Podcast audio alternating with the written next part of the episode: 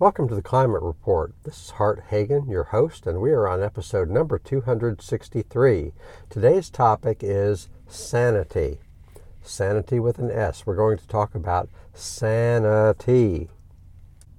If you have any questions, comments, or feedback, please email info at theclimatereport.net and you can visit my website at theclimatereport.net.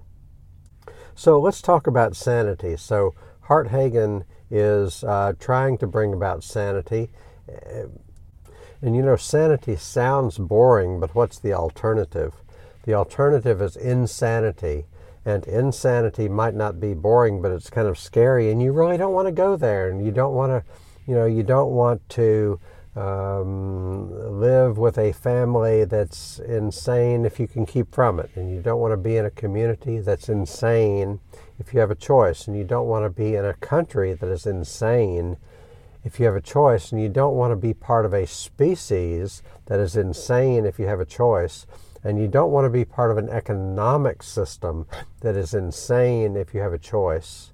And you don't want to be part of a political system that is insane if you have a choice. So let's talk about what sanity really looks like. And I can tell you this that insanity and conformity are two different things. Because sometimes people say they want you to be normal, but that means conformity. And sometimes conformity is insane because it's like lemmings rushing to a cliff. You know, you don't want to go there, you don't want to go in that direction. If everybody else is running over a cliff, you don't want to be among them. In fact, you would like to say, hey, let's not go over that cliff.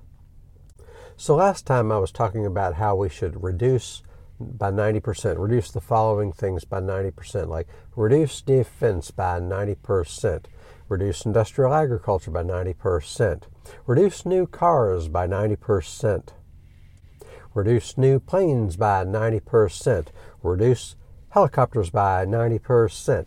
Now, some, uh, some people might say reduce helicopters by 90%. What harm are helicopters doing? What, what harm are helicopters not doing is really the question to, to be asked.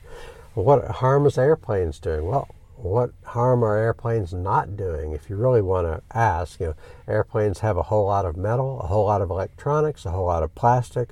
All that stuff is toxic. Then it takes, uh, you know, it, it pollutes the air, it pollutes the water. So, can we talk about how we can have less of that and more of the things that we really want? So, let's talk about some more things that it may sound insane on the surface, but really what we have is insane. What's normal is insane. So we need something way different from our current normal if we want to be sane. So, for example, no new buildings.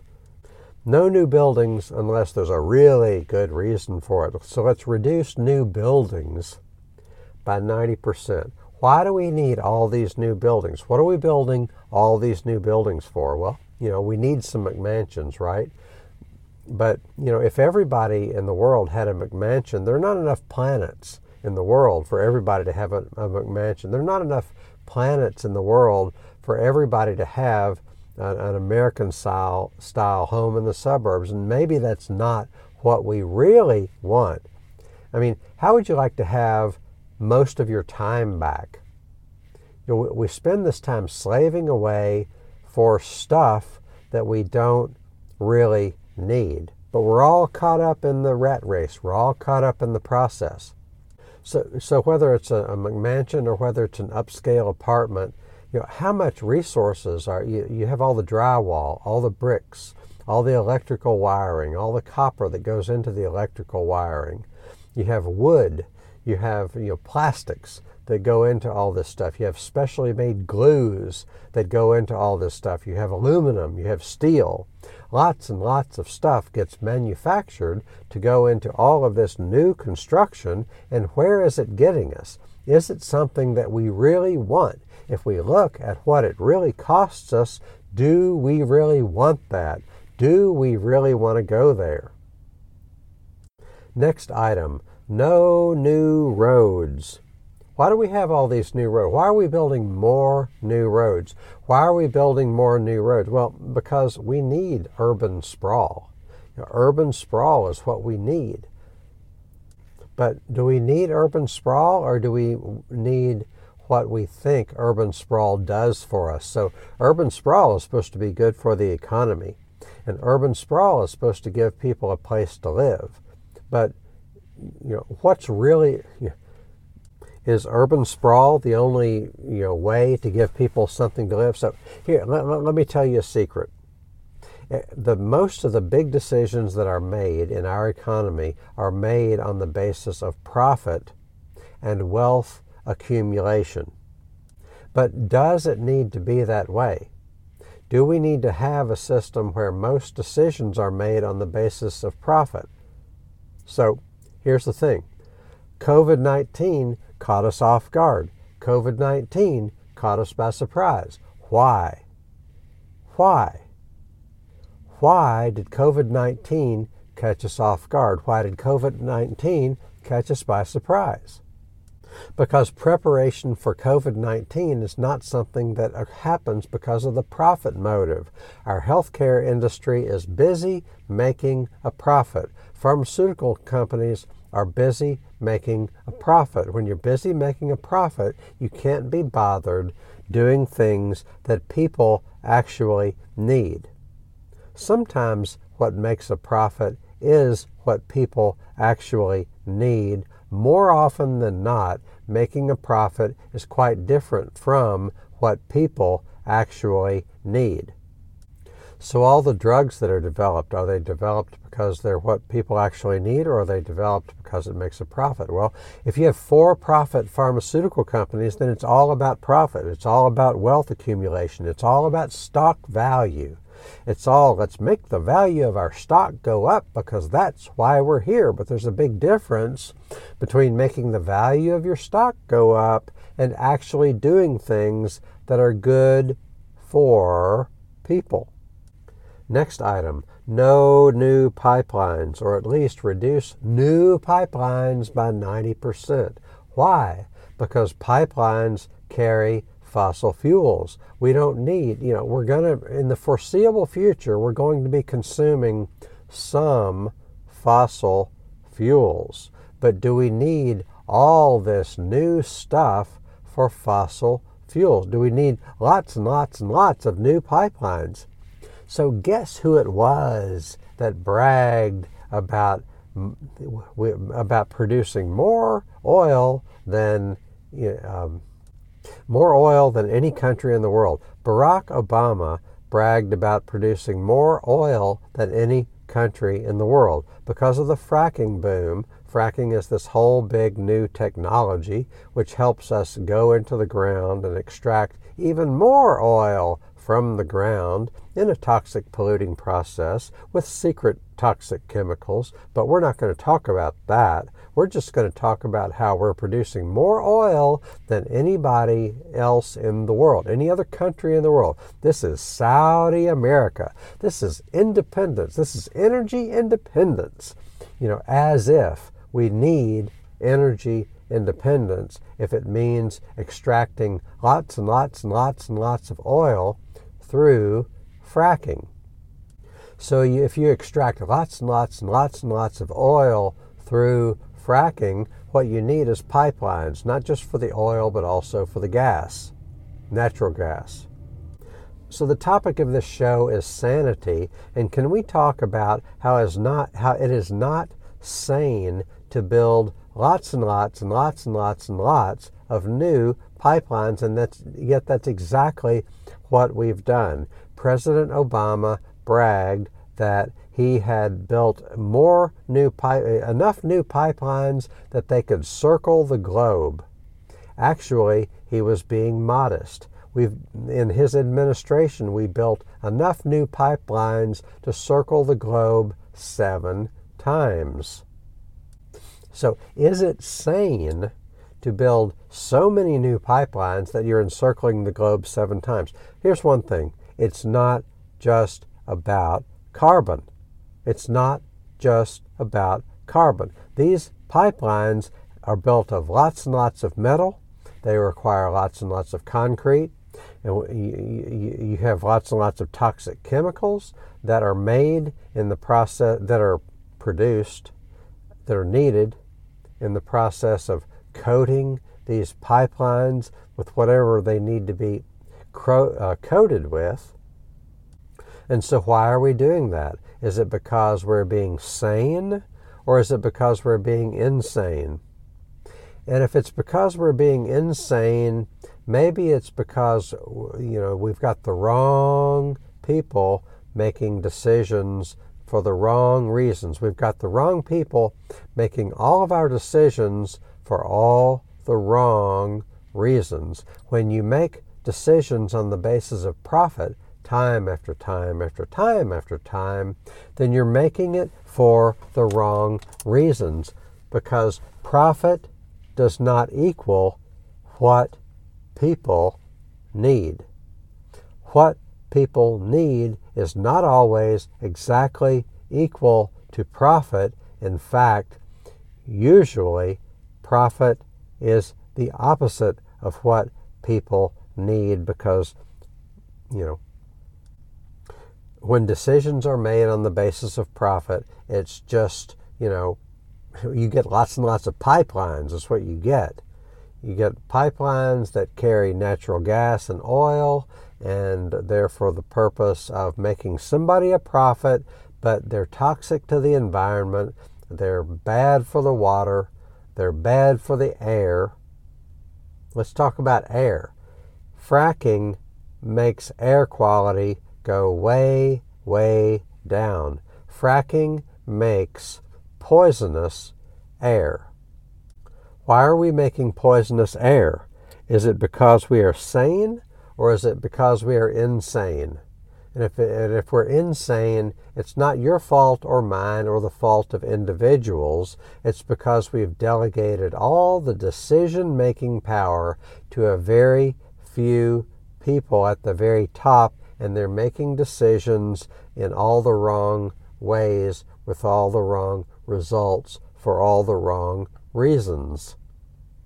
So let's not do that. So we've covered three things so far. We've said no new buildings no new roads, and no new pipelines, or at least reduce new buildings by 90%. We're going to need some new buildings, but we could reduce it by 90%, and it would have no negative impact whatsoever on the actual needs of actual people. In fact, if we reduce buildings by 90%, it would have a positive impact on actual people because these things require materials and materials you know when you when you manufacture materials there's a lot of pollution when you manufacture materials so let's stop doing that. So no new buildings or at least reduce them by 90% no new roads or at least reduce them by 90% Get lots and lots of urban sprawl like we need that. Urban sprawl does not meet human needs and we're making it for making those decisions for all the wrong reasons. And no new pipelines. Let's or reduce new pipelines by 90%. That's how we would get to sanity. So we've talked about no new buildings, no new roads, no new pipelines, or at least reduce new roads, new buildings, and new pipelines by 90%. Now, reduce corporate acquisitions by 90%. So what do I mean by corporate acquisitions? I mean, okay, monopolies, we need to stop monopolies. You know, when monopoly, we have lots and lots of monopolies. I mean, you know, monopoly, mono means one, but a monopoly is not just something that has one firm. That you can have four or five firms in a market and you still have monopoly because the number of firms within that market is so small that they can kind of watch each other's price signals and they can adjust their prices accordingly. They can adjust their services offered accordingly so that they're not providing such stiff competition, but they can still make a profit. So, you know, what bothers me most is the tech monopolies, like Facebook. Why did Facebook buy WhatsApp? So, WhatsApp is an app Why did why was Facebook even allowed to buy it? We shouldn't, you know, you know if, if you want to stop companies from getting bigger and bigger and bigger and bigger and bigger, then once they get to a certain size, there should be a strong presumption that you cannot buy other companies because when you buy other companies, you are buying out the competition.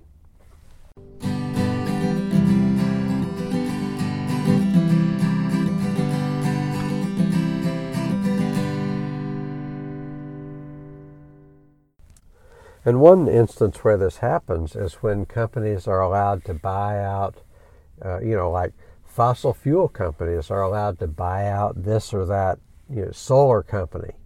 And, and they say, oh, we're buying this company, so we're green. Well, maybe they're buying it so they can shut it down. Or maybe they're buying it so they can go real slow on the solar or the wind or whatever it is they're buying out but you know we need to s- slow down on the corporate acquisitions, especially ones that you know. It, we need to acknowledge that it's possible for a company to get too big. We have allowed corporations to, to just get bigger and bigger and bigger and bigger and bigger. You know, like fast food. Think of fast food involves huge corporations, and the bigger a company gets, the more skilled they are at shifting their costs on to the public. So, you know, a single hamburger takes lots and lots and lots and lots of water to produce.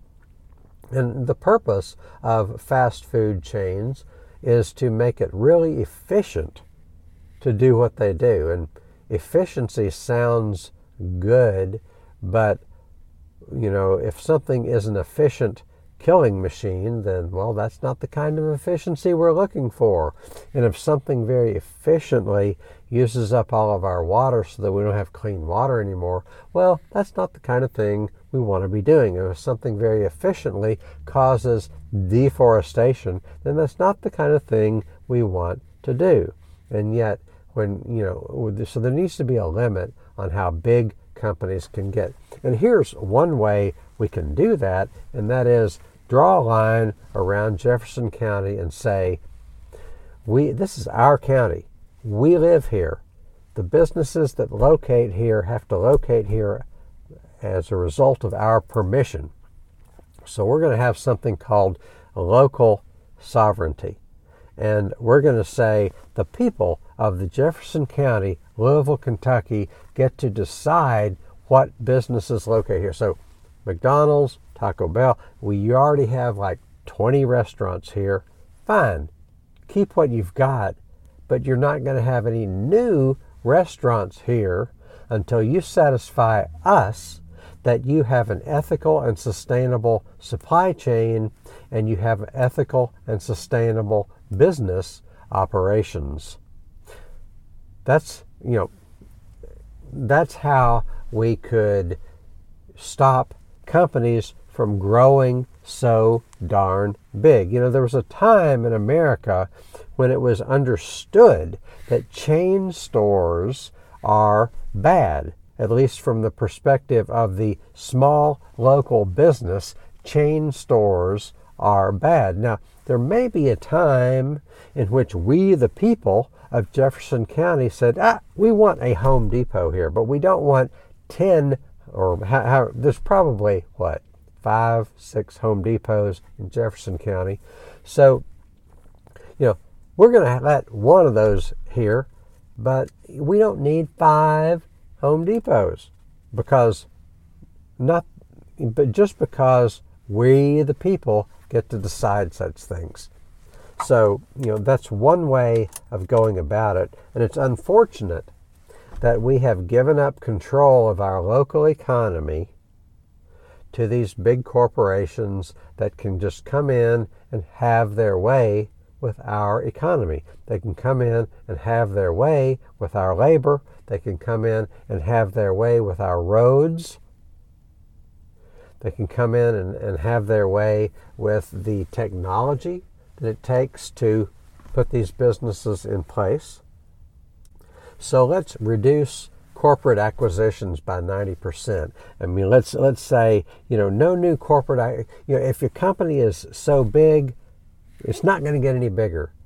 Or at least we the people of our locality get to decide how many new stores you, can put here. How many new locations can you put here? We the people of Louisville, Kentucky get to decide. It's not your decision, it's our decision. Here's another thing. So we've talked about no new buildings, no new roads, no new pipelines, no new. Oh, we, do we skip cars? No new corporate acquisition. So no new predatory lending. Why do we have predatory lending? Why do we allow big for-profit and you know, one form of predatory lending is credit cards. So why do we allow predatory lenders to charge, you know, 25, 28, 29% interest rate. Why do we allow that to happen? So let's stop that. What we need is, you know, we need a public banking system for one thing. And, you know, public banking system can do, could perform every legitimate function that the private big banks can do. You know, it, a public banking system may or may not be subsidized, but it, it would be a place where we could put our money in a deposit account, and then that money could be lent out in, in order to uh, provide legitimate functions for banking. You know, banking has legitimate functions like lending monies to small, local, sustainable businesses or lending money for home loans. You know, a public bank could do all that stuff Eh, but but would not have the for-profit mandate that private banks have. So let's you know let's eliminate predatory lending or at least reduce it by 90%. And one big way of doing that is to have public banking. So public banking has been available for a long time in North Dakota. It's the only state as far as I know, that has statewide public banking, but they recently uh, adopted it in I think Los Angeles, and they, in order to have a public bank in Los Angeles, they had to change California law to do that because guess who is opposed to public banking? And it's the private banks. It's MBNA, it's Goldman Sachs, it's whoever makes money charging people exorbitant interest rates. It's usury. It's a it's criminal from a moral standpoint, though not a legal standpoint. So let's eliminate predatory lending or at least reduce it by 90%. And the way we do that is to have private, you know, to have public banks. So let's reduce new construction by 90%, reduce new roads by 90%, reduce new pipelines by 90%, reduce corporate acquisition by 90%, reduce predatory lending by 90%, reduce new cars by 90%. So, in the foreseeable future, we're gonna need cars most of us, almost all of us, need cars to get around because that's what we've got. But we can reduce new cars by 90%. We can, we should, and if we're sane, we will, because this is a show about sanity. Let's talk about sanity. So, the thing about cars is, you know, you have people get electric cars and like, check that off the box. I, I, you know, especially if it's a Tesla, it's like I'm doing my part to for the environment. I have an electric car. You know, actually, I can appreciate an electric car because, for one thing, they're really quiet on the inside. And, you know, I I can appreciate the aesthetic value of an electric car, but it doesn't mean that it's ecologically sustainable because, according to you know, an economist by the name of Richard Smith, who to me is a credible source, he says you know, 60% of the pollution associated with a car happens before it rolls off the assembly line. So 60% of the pollution of a car is a result of the manufacturing process and all of the transport, all of the mining, all of the processing, all of the materials, all the assembly, all of the uh, you know the processing of everything that goes into a car. You've got metals like aluminum, and you've even got you know, you've got aluminum, you've got iron and steel, and you've got you know synthetic tires and you know synthetic everything you've got electronics all this stuff that goes into a car and they're getting more and more high tech all the time and all of that technology takes resources all of that technology takes um, you know it causes air pollution it causes water pollution it causes pollution to people's bodies whether they're the people that work on the cars or the people that live in the neighborhood where the cars are manufactured or live in the neighborhood where the car parts are manufactured, somebody's getting polluted when you make cars. So 60% of the pollution associated with a car occurs before it rolls off the assembly line. And then, so, you know, you would think that an electric car and an internal combustion engine car are roughly equivalent in terms of how much pollution they cause, you know, in the manufacturing process, and therefore, you know, an electric car doesn't take that much less resources than an internal combustion car. An electric car does not cause that much less pollution than an internal combustion car because they all got iron and steel, they've all got you know, who knows what kinds of synthetic processes, who knows how much copper they have in them, who knows how much lithium they have in them, who knows how much coltan and cobalt they have in them.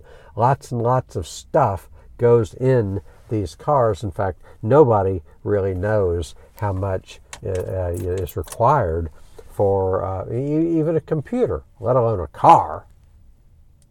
So let's reduce new cars by 90%. Reduce new cars by 90%. So we've talked about no new buildings, no new roads, no new pipelines, no new cars, no new corporate acquisition, no new predatory lending, or at least reduce these activities by 90%. One last one. Let's reduce subsidies for fossil fuels by 90%. Why are we subsidizing our death? Why are we subsidizing our demise? Why are we subsidizing our destruction? Why are we subsidizing fossil fuels? I think you'll agree with me there's no really super good answer to that. That's about all the time we have. Thank you for joining me. Have a great day.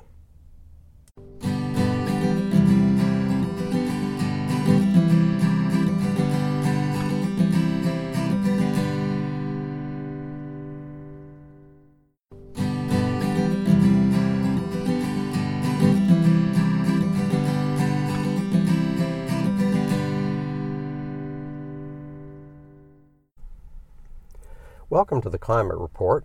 This is Hart Hagen, your host, and we are on episode number 264. Today's topic is Biden, the climate warrior.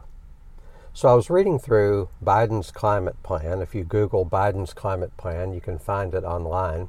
I was reading through it, and it said Joe Biden is a climate change pioneer, and this is from a, a website called PolitiFact it claims that Joe Biden is a, a climate change pioneer.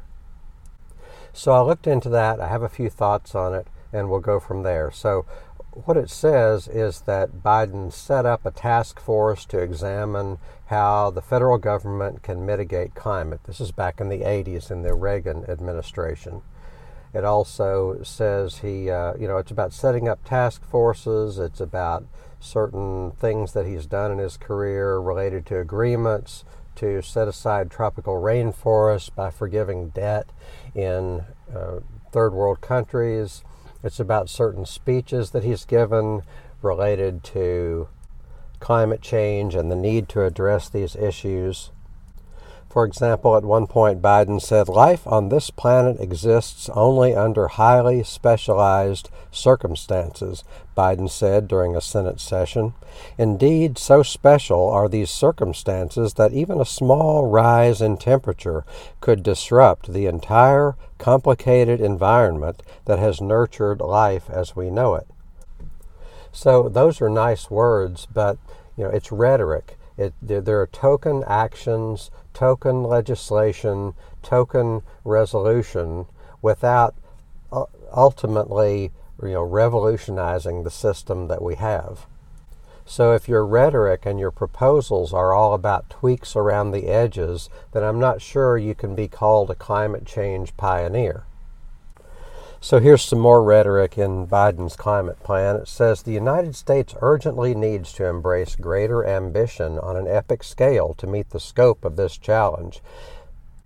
Our environment and our economy are totally and completely connected.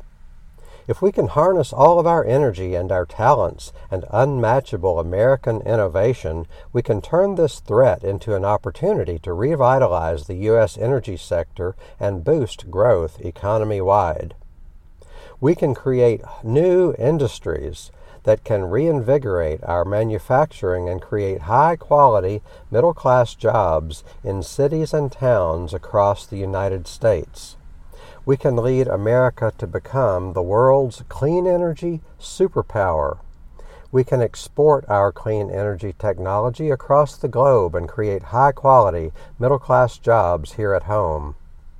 Getting to 100% clean energy economy is not only an obligation, it's an opportunity we should fully adopt a clean energy future, not just for all of us today, but for our children and grandchildren, so that their tomorrow is healthier, safer, and more just.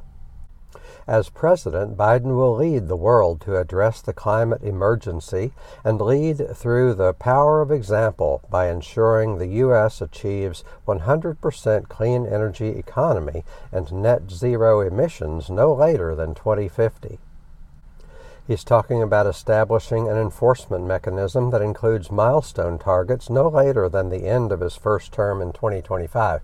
In other words, by the end of his first term in 2025, we will have milestones that won't be the ultimate realization of goals to be attained by 2050, but will be you know, a, a, a significant milestone, a significant mileposts along the way and he's talking about incentivizing the rapid deployment of clean energy innovations across the economy, especially in communities most impacted by climate change.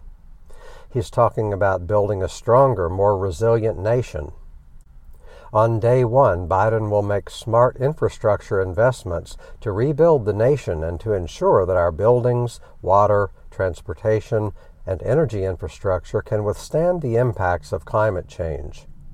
Every dollar spent toward rebuilding our roads, bridges, buildings, the electric grid, and our water infrastructure will be used to prevent, reduce, and withstand a changing climate.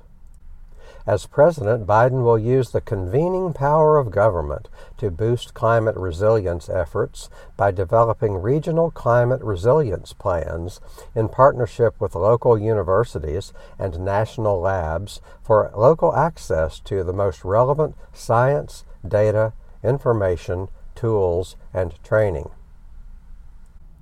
It says the Biden plan will make a historic investment in our clean energy future and environmental justice, paid for by rolling back the Trump tax incentives that enrich corporations at the expense of American jobs and the environment. Biden's climate plan and environmental justice proposal will make a federal investment of $1.7 trillion over the next 10 years, leveraging additional private sector and state and local investments to total to more than $5 trillion. President Trump's tax cuts led to trillions of dollars in stock buybacks and created new incentives to shift profits abroad. Joe Biden believes we should instead invest in clean energy in a clean energy revolution that creates jobs here at home. The Biden plan will be paid for by reversing the excesses of the Trump tax cuts for corporations, reducing incentives for tax havens, evasion, and outsourcing, ensuring corporations pay their fair share, closing other loopholes in our tax code that reward wealth, not work, and unending subsidies for fossil fuels. Continuing to read from the Joe Biden climate plan, Joe Biden, here's a title, a heading that says Joe Biden, a climate change pioneer. Biden has long appreciated the enormity of climate change and has always believed that we have a moral and economic imperative to address it. In 1986, he introduced one of the first ever climate bills in Congress. PolitiFact recently called him a climate change pioneer and dubbed his early leadership a watershed moment. So, to read this, you would think that Biden is really, you know, has been a leader from way back you know, a watershed moment. That means like a major change in direction for our federal government, thanks to Joe Biden. As chair of Foreign Relations Committee, he organized several hearings on climate change and rallied support on a number of non-binding resolutions on the issue in an attempt to build momentum for action to address global climate change. In 1998, he was a key champion for the Tropical Forest Conservation Act, which allowed us which allowed the US to reach agreements with foreign governments to conserve tropical forests in exchange for debt relief, commonly referred to as debt for nature swaps. In 2006, Senator Biden took executives from BP and Chevron to task for subsidies going to the industry. As Vice President, Joe Biden oversaw the Recovery Act, the largest single investment in clean energy in U.S. history. The Obama Biden administration placed historic limits on carbon pollution, doubled fuel economy standards for cars and trucks, unleashed the potential of renewable clean energy, and rallied the world to achieve the groundbreaking Paris Climate Accords. I'm going to continue reading from the Biden climate plan because it's good rhetoric. It really is. It's just that we have to look at the difference between rhetoric and reality. But let's enjoy the rhetoric for a minute. So, uh, the Biden promise is science, not fiction. So, reading from the Biden climate plan. This is quoting the fourth national climate assessment. It says humans have released an increasing amount of greenhouse gases into the atmosphere through burning fossil fuels and to a lesser extent deforestation and land use change. This change has intensified the natural greenhouse effect, driving an increase in surface temperatures and other widespread changes in Earth's climate that are unprecedented in the history of modern civilization. Continuing to read from the Biden Climate Plan, humans' contribution to the greenhouse effect is indisputable. Top climate experts, including the authors of the fourth National Climate Assessment, and the Intergovernmental Panel on Climate Change special report have all concluded that human activities are estimated to have caused an approximate 1 degree Celsius rise in the Earth's global temperature to date. Excessive CO2 emissions caused by human activities, such as the burning of fossil fuels, have contributed to a severe exacerbation of a natural phenomenon known as the greenhouse effect. This natural occurrence takes place when solar radiation directed toward the Earth reaches the atmosphere.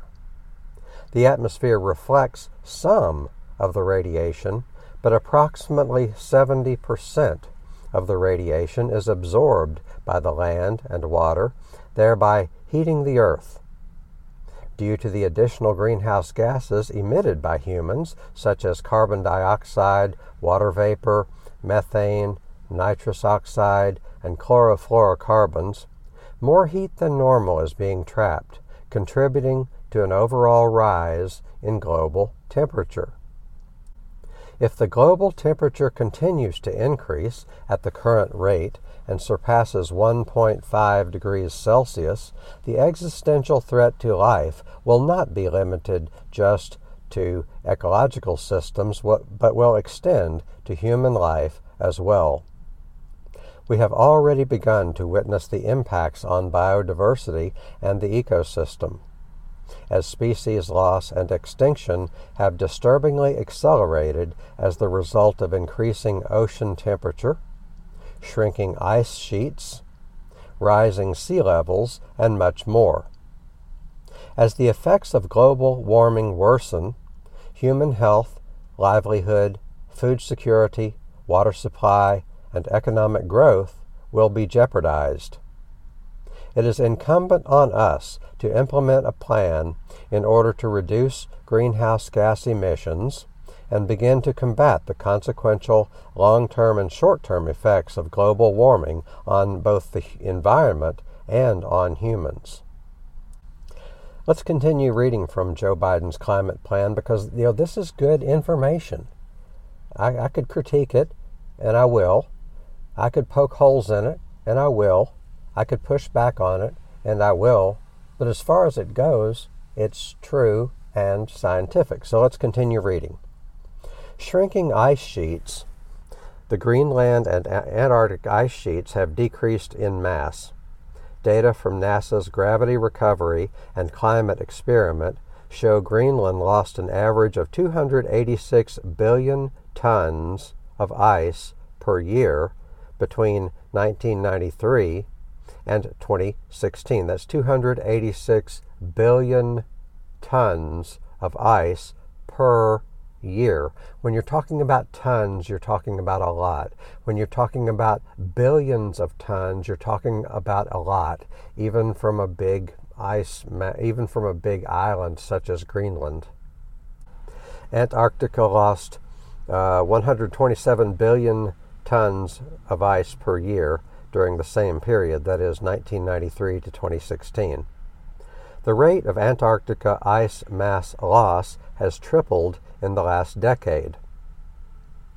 Continuing to read Glacier, retreat. Glaciers are retreating almost everywhere around the world, including the, including the Alps, Himalayas, Andes, Rockies, Alaska, and Africa. So, glacial retreat is important because typically glaciers melt gradually they tend to accumulate ice and snow during the winter months, and then in the spring and summer months, they tend to melt, and that provides a steady supply of water for humans, for personal use, for agriculture, for, uh, for watering livestock, and not least of all for ecosystems. So glaciers provide that steady supply of water, and we are seeing that go away. The glaciers are going away. The ice caps on top of mountains are going away from the Himalayas to the Andes to the Rockies. Um, you know, ice caps from mountains are going away. It says here global sea level rose about eight inches in the last century. I'm, I'm, surprised by that. I thought it was much less than that. But it says global sea level rose about eight inches in the last century. The rate in the last two decades, however, is near, nearly double that rate. That must be a typo. The rate in the last two decades, however, is nearly double that of the last century and is accelerating slightly every year.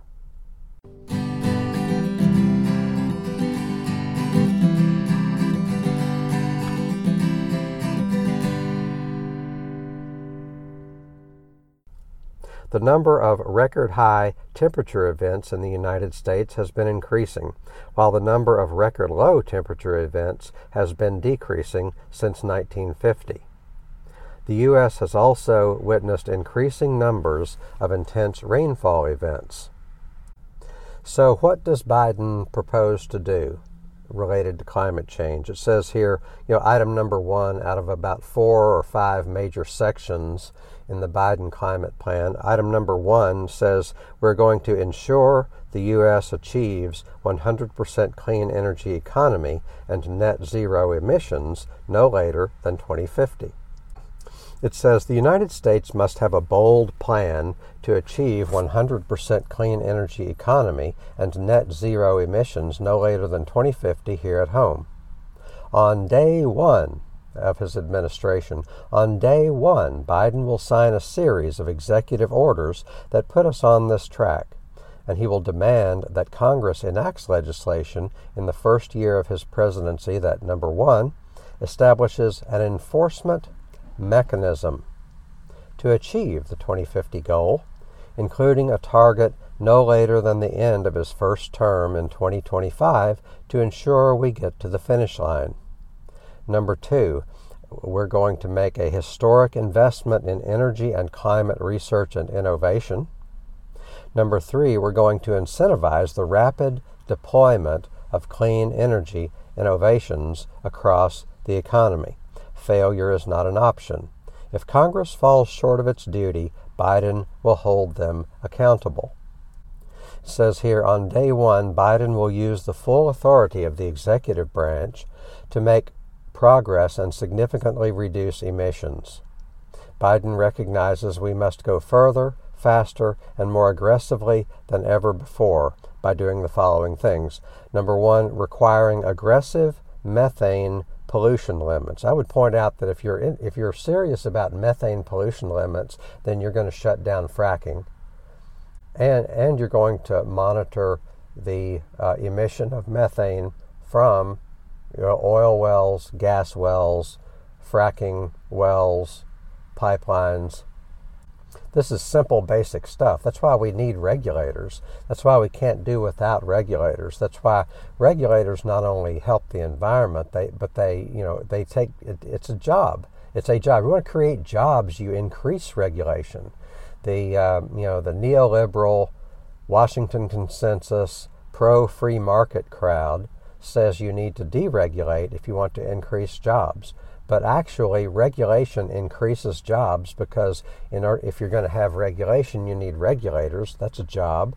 And, and then within the company you need people who are going to help comply with regulations. So regulations actually increase jobs.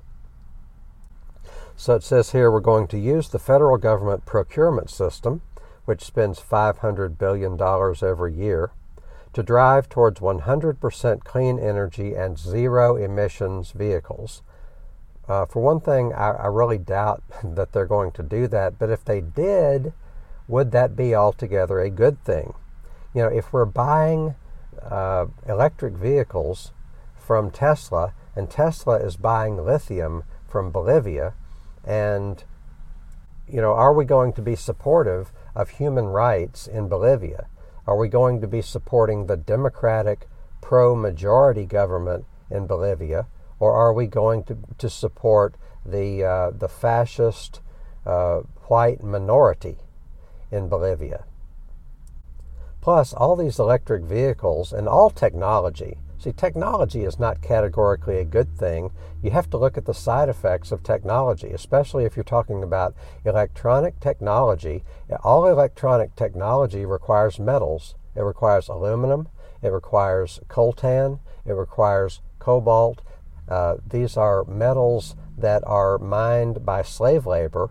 I don't know about aluminum mining, but when you have rare earth metals that are being mined by slave labor in places like the Democratic Republic of Congo, you know, it doesn't help the slaves in Congo for us to be buying a lot of cobalt. We need to have monitoring that says, look, we're going to buy your cobalt, but it has to be, you know, you, you, there are certain requirements that go along with that. You want us to buy your cobalt? We need human rights. We need minimum wages. We need health care for people. We want to know that people are being treated with the dignity and respect that they deserve. It doesn't do any good to scale up electric vehicles or solar panels or windmills if all the technology that's going into them has lots and lots of impact that nobody is measuring and nobody is paying attention to. It says here we're going to ensure that all U.S. government installations, buildings, and facilities are more efficient and climate ready, harnessing the purchasing power and supply chains to drive innovation. So, you know, that's that's a good idea as far as it goes. But are we are, are we taking, you know, it doesn't do any good to spend a lot of money and resources on buildings that shouldn't exist to begin with, or buildings that are currently being used in industries that should not exist to begin with. So they're talking here about taking you know, federal buildings and making them energy efficient, etc. Installations, buildings, and facilities are more efficient and climate ready, harnessing the purchasing power and supply chains to drive innovation. Well, that's fine, but uh, what about buildings that are in the Defense Department? You know, what about a building whose purpose is to store bombs or to manufacture bombs? Do we really care about energy efficiency if the building is used to make bombs or is used to make warplanes or is used to make naval ships or is used to make uh, submarines that we don't need? You know, you can't make a silk purse out of a sow's ear if there are certain industries that should not exist to begin with, then it doesn't help anything to make them more energy efficient. What we ought to be doing is eliminating those industries. If there are certain sectors of our economy that are grossly mismanaged, then what we don't want to do is to make them more energy efficient. What we want to do is revolutionize those industries. For example, in agribusiness, if you have buildings that support Monsanto, then you know Monsanto is just a terrible company that you know you know agribusiness the way it is is just a, a terrible uh, industry and it needs to be completely reformed. So you, you, you have lots and lots of monocrops you use lots and lots of pesticides, lots and lots of fertilizers. There's lots of lots of uh, lots and lots of uh, you know uh, water pollution that goes along with agribusiness, such as it is. Agribusiness needs to be completely transformed. It doesn't do us any good to have energy efficiency in a sector that is fundamentally broken. So let's talk a little bit more about the sectors and industries that are fundamentally broken and need to be eliminated or revolutionized. So let's talk about the the war machine. We're talking about Biden's climate plan, and it says Biden is a climate change pioneer. Meanwhile, Joe Biden is uh, he he voted for NAFTA, which is terrible in terms of clim- climate. You know, NAFTA means let's put globalization on steroids and let's favor transnational corporations vis a vis local businesses. Let's favor uh, transnational agribusiness giants vis a vis small local farms. Let's, uh, let's favor foreign manufacturing as opposed to domestic manufacturing.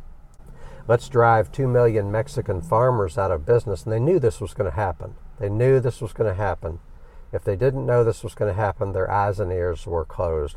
Clinton, uh, Biden in the Senate, Clinton, Gore, when they were president and vice president, they knew all this was going to happen. And then uh, Obama wanted to do TPP, the Trans Pacific Partnership, when we had 25 years, uh, we had roughly 20 years of NAFTA behind us to show what were going to be the impacts of NAFTA or to show what were going to be the impacts of the Trans Pacific Partnership, but Obama wanted to charge full steam ahead on it anyway.